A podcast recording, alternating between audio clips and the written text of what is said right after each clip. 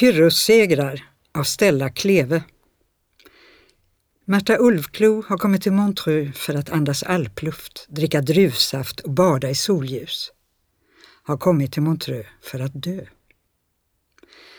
Hon ligger på knä i den djupa högryggade länstolen och slappt framåtlutad med de magra gulbleka händerna korslagda över den snidade karmen stirrar hon ut över de skinande zinktaken mellan de sluttande gröna trädgårdarna och sjöns vida blanka blå. Dagarna går och komma med växlande väder och vind Sunnanstormen tränger sig vinande genom Rondalens smala rämna, piskar fram väldiga vitskummiga vågor på det grönblå vattnet. Blixtarna korsar varandra över Savoyens alpås och regnbyarna slår den rodnande frukten från träden. Solskenet välver över sjön sin vitnande väv, blånar vinet som på breda murade trappsteg sträcker sin skiftande matta uppåt strändernas sluttningar. Dagarna går och komma. Ångbåtarna frustar vid landningsbryggan, bringar hundratals främlingar och hundratals koffertar till Montreux. Den rödvita flaggan på hotelltaket viker för den randiga amerikanska, denna åter för Britanniens purpurduk, för Rysslands och Frankrikes. Dagarna gå och komma. Alla Europas nationer stämma möte under platanerna vid Genfersjön men de trötta, mörkringade ögonen bakom fönsterpostens rosor och klematis se ej det växlande, brokiga livet där nere. Lika tungsinta och svårmodiga stirrar de ut i fjärran. Ingen av dessa tusenden som går ut och in genom den stora murgrönsklädda pelarporten, ingen enda bryr sig om ifall Märta Ulfklo lever eller dör.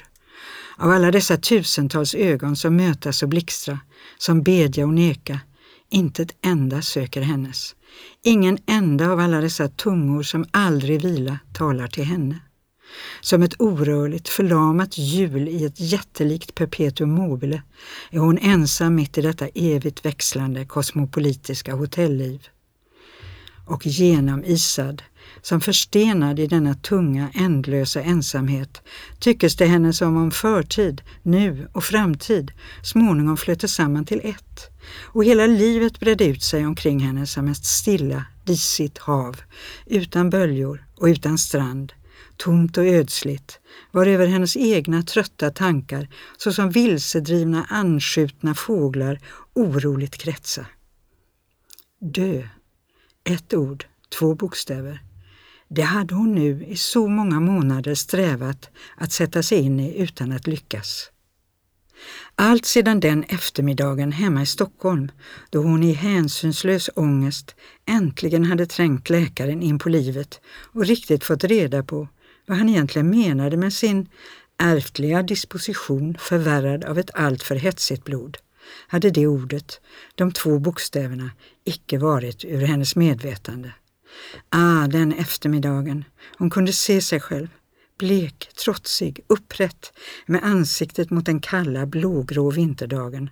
Den lille doktorn, gnidande sig uppåt den vita kakelugnen, småleende med sitt kloka, tvetydiga leende. hon hörde replikerna falla emellan dem. Tunga, dova, som svarta kulor i domens urna. Dö vid 24 år. Nog visste hon att det var bröstsjukdom i släkten, men som barn hade hon ju alltid varit frisk. Och systern som var gift, som är, ja, det är, det är som sagt blodet, det hetsiga blodet. Hon skulle ha velat slå den gamle mannen, som han stod där med sina nedslagna ögon och sitt leende. Varenda balnatt, fröken Märta. Varenda dans har varit bränsle på elden och alla de erotiska fantasier som jag kvävt. Hon kunde höra råheten i sin egen stämma. Mycket riktigt, som ni kvävt. Det är just det tokiga det. Det har varit farliga segrar det där, fröken. Rent ödeläggande för en sådan fysik. Farliga, dyrköpta segrar. Pyrrussegrar.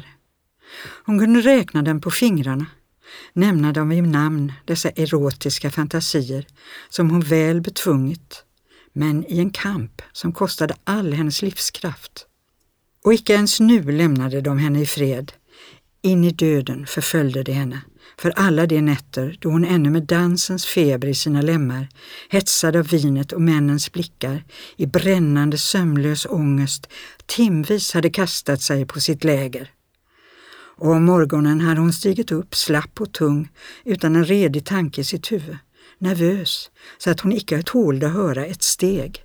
Hela hennes ungdom, hela hennes liv, bara denna förtvivlans kamp som absorberade alla hennes intressen, förslöade hennes intelligens och tvang henne att ständigt vara på vakt emot sig själv som mot en fiende. Det var denna eländiga försiktighet, vilken hon nu hatade som sin olycka. Detta tvetydiga surrogat för dygd som samhället tvingar kvinnan att plåstra över alla sina känslor och alla sina intressen ända tills hon blir ett färglöst, osjälvständigt kryp som aldrig törs taga ett enda steg utan att treva för sig med antenner och alltid drager sig tillbaka. Nu såg hon hela sitt liv som i en krossad spegel, vilken ej är i stånd att helt och hållet återgiva bilden av ett föremål, men som i varje skärva speglar en stympad torso. För hennes minne dök där oupphörligt upp, än ett ansikte, än en figur i en viss ställning, en roddares nakna arm, en solbränd nacke under en styv upprättstående militärkrage, en upplyft fot med skridsko. Och kring sådana motiv växte där så småningom fram en hel situation. Skarp, tydlig och färgrik tills den gled över i en annan och vek för den. Kälkarna knarra och gnissla mot den hårdstampade hala backen, glida blixtsnabbt över snön och ett långt stycke fram på den frusna sjön. Gälla stämmor, klara skratt, klinga genom luften, kall och genomskinlig. Snön ligger tunn på marken, syns nästan knappt på träden och den bruna, vågiga Ljungheden på andra sidan sjön bryter sig mörk mot den öppna, vida himlen. En skarp, krokig linje mot allt det ljusa skimret efter solnedgången. Brandgult, som förtonar i blekgrönt, blekgrönt, som glider över i blått. Kälken knarrar och gnisslar. Hon viner fram genom luften. Bakifrån känner hon hans arm kring sin midja, hans hastiga, flåsande andedräkt, hör hans järnskodda klack skrapa mot isen. Och så går de åter upp för den långa sluttningen. De andra kälkarna susar förbi dem. Ett varnande rop, ett enstaka ord, en strålande blick, så är de redan långt ute på sjön. Åh, oh, vad jag är trött och het. Hon kastar sig ner på kälken. Hör, ska vi inte gå ett litet slag genom skogen och svalka oss? Va, Henrik? Så skum vägen slingrar sig fram under de mörka tallarna, så fuktig och stilla luften känns. Nu ljusnar det igen. Från himlen faller där glans över de smärta, ljusgröna granarna, över furornas bruna stammar och bokarnas terrakottaröda lövskrud. In i snoren går det. Han banar väg och böjer undan grenarna, trycker sig närmare och närmare till hennes sida tills på en gång hans ansikte är tätt över hennes och hon ser hans ögon fuktigt glänsa i skymningen. Den frusna djungeln skriker under fötterna. De sköra grenarna braka och falla omkring henne. De vassa barren raspar emot kinden. Hon hör hans steg bakom sig, prasslet i buskarna och darrande, bävande, utan att bry sig om att göra sig reda för sin bävan, flyr hon som ett jagat djur. Det svarta vintervattnet forsar klart över tuvornas långa gröna gräs, snor sig kring de glatta gråa stenarna, kastar sig fram i hopp och fall, sjunger och lever. Hon står på den spetsiga stenen, lyssnar med tillbakaböjt huvud, leende åt hans iver, åt sin egen oförklarliga rädsla. Där kommer han nu fram, hukande sig under grenarna, pälsmössan på sned över örat, storskrattande när han möter hennes blick. En sån hare. Är du rädd för mig? Rädd? Hon fnyser till. Nej, inte en smul. Nå, varför står du då där och vickar som en höna på en pinne? Akta dig, du faller i. Han lyfter henne från stenen, lyfter henne högt och håller henne fast i famn. Blicken brände mot hennes, trotsigt, jublande segerviss. hur blodet sköd och brände i ådrorna, hur styrkan jäste i hennes unga kropp. Så slappades de knutna händerna och sjönk hon ner längs sidorna. Hon slöt ögonen och liksom föll ihop under hans kyss. Henrik! Märta! Skrik och hallojrop genom skogen. Snälla du, hon tyckte själv hon skämdes för sitt leende och sin forcerade röst. Vad är det där för kusinprivilegier? Han står högt uppe på repstegen. Armen, bar och muskelknutig, sträcker sig uppåt och handen knyter sig om tåget. Över den vida lösa tröjan böjer sig den blottade halsen fram och profilen med sin linjeraka näsa och sina halvöppna läppar står fri och skarp mot luften. Matrosmössan har glidit långt ner på nacken. Det yvigt krusiga rödblonda håret glänser med metallglans i det vassa ljuset över havet. Se så Märta, stå nu inte där längre och stirra på den där karln uppe i repen. Han reder sig nog utan att falla ner. Kommandörkaptenen har lovat att visa oss sin egen kajuta. Jag kommer Ebba, jag kommer. Men hon blir stående stilla. På en gång har hon mött hans ögon. Dessa klara, järva ögon under de raka brynen. Han blir vid att se på henne halvt hånande och misstroget, men dock med en viss dristig, naiv beundran och leende utan att en sekund flytta sin blick lutar fröken Märta huvudet mot masten och i detta nu leker hennes fantasi en underlig lek med järva, omöjliga tankar. Fröken intresserar sig starkt för flottan tror jag. Eller är det kanske utsikten som gör att ni glömmer er? Hon vänder sig hastigt om, röd på kinderna och småler. Ja, havet är vackert. Hon tar hans arm. Vill löjtnanten så följa mig ned i kajutan till de andra. Den breda raka Lindenstrasse i middagssol, vit som mjölad av dammet. De späda, högstammiga träden längs kanterna bildar två mörkare linjer som långsamt mötas framåt slätten. På ena sidan villor och hotell med nedfällda randiga markiser bakom trädgårdshäckar och rosenrabatter. På den andra ängsdalen, genomskuren av den stilla blinkande flodkrökningen, i ramen av det i långa rader utbredda nyslagna höet. Längst borta byn med sitt skinande spetsiga kyrktorn över de låga vita husen. Hon väntar på omnibussen till Solbadhaus. Mitt i solbadet står hon med parasollen uppspänd och båda armarna vilande över den lilla gallergrinden i muren. Vad järnet bränner genom de tunna spetsarna och vad solen bränner. På den sneda genvägen över ängen rör sig profilen av en bicykelryttare ett trikåklätt ben krökt mot hjulets glittrande stålskenor, en kraftig, lite framåtböjd överkropp och ett huvud med flat skotsk mössa. Nu viker han av inåt Lindenstrasse, rakt i riktning mot hotellet. Hon lutar sig längre fram över grinden. God morgon fröken!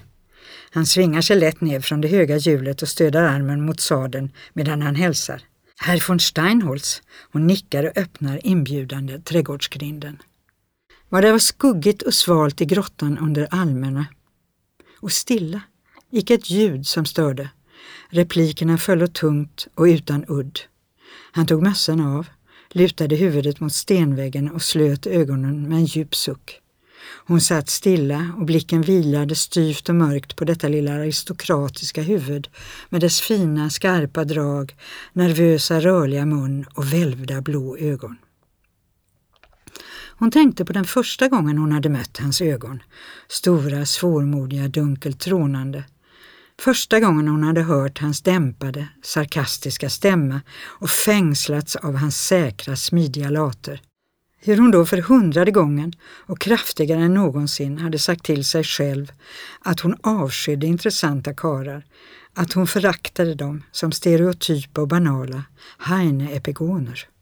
Men denne man, typen för dem alla, Bayerns erkände Don Juan, med sin mystiska erfarenhet som man aldrig visste hur långt den räckte, med sin melankoliska sentimentalitet och sin självironiska egoism.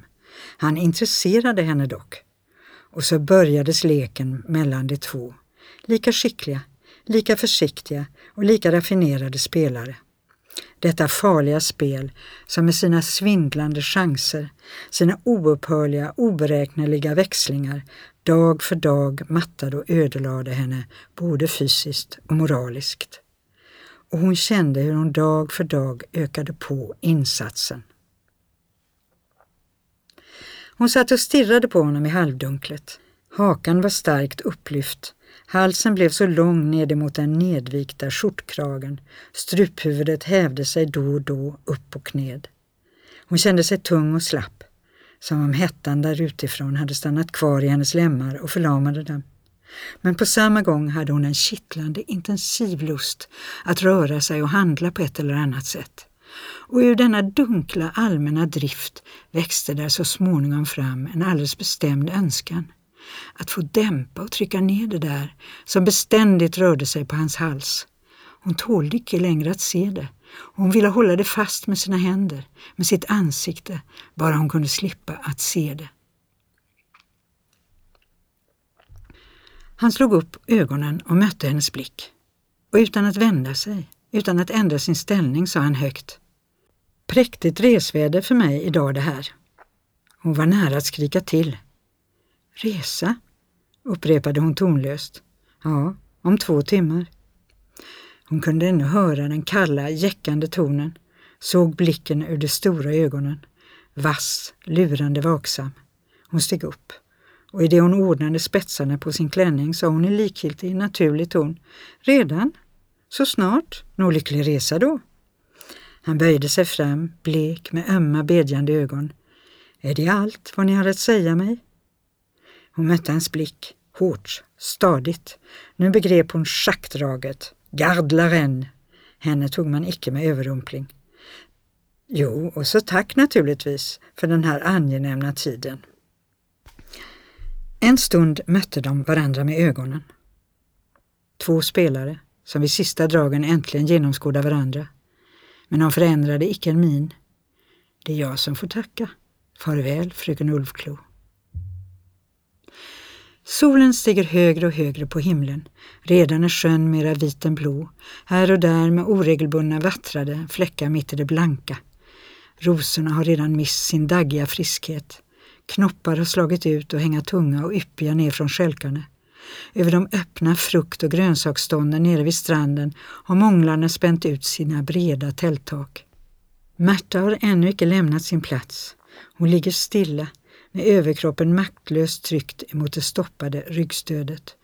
Men hakan har sjunkit ner mot bröstet och ögonen är slutna. Så med ens rycker hon hastigt till, höjer huvudet och lyssnar. Där är en som sjunger på verandan nedanför. Je te dirai le grand mystère, l'amour n'est rien, l'amour est tout. Le monde sans cette chimère est un conte à dormir debout. En vain mon cœur m'a dit, espère, Voici venir la fin du jour, et j'aurai passé sur la terre, n'ayant rien aimé que l'amour. Fröken Märta faller tungt framstupa över stolsryggen. Till, reser henne och lägger henne varsamt ner på schäslongens vita kuddar. Mademoiselle s'est trop fatiguée par cette attitude incommode. Mademoiselle s'énerve elle-même.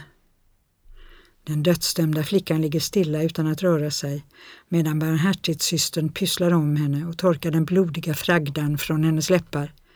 Äntligen har det blivit henne klart att hon ingenting har att hoppas av livet och framtiden. Att det blott är för sjukdomen, denna allt nedbrytande förhärjande sjukdom, som hon har sparat sin härliga kropp. Och medan minnena alltjämt tränger sig på henne, växla och bryta sig mot varandra som bilderna i ett kaleidoskop, medan hennes yrselsmittade fantasi, behärskad av en enda fix idé, uppsöker och lösrycker ur hennes livskedja varje erotisk episod, varje nedtryckt och omintetgjord frestelse och ställer den fram som en anklagelse för hennes förfelade liv, hånar hon nu, genom dödens säker för människornas dom, i trotsig förtvivlan sin egen feghet, ångrar hon bittert var möjlighet hon själv gjort om intet. Il faut être tranquille. Tranquille avant tout. Mademoiselle s'énerve elle-même.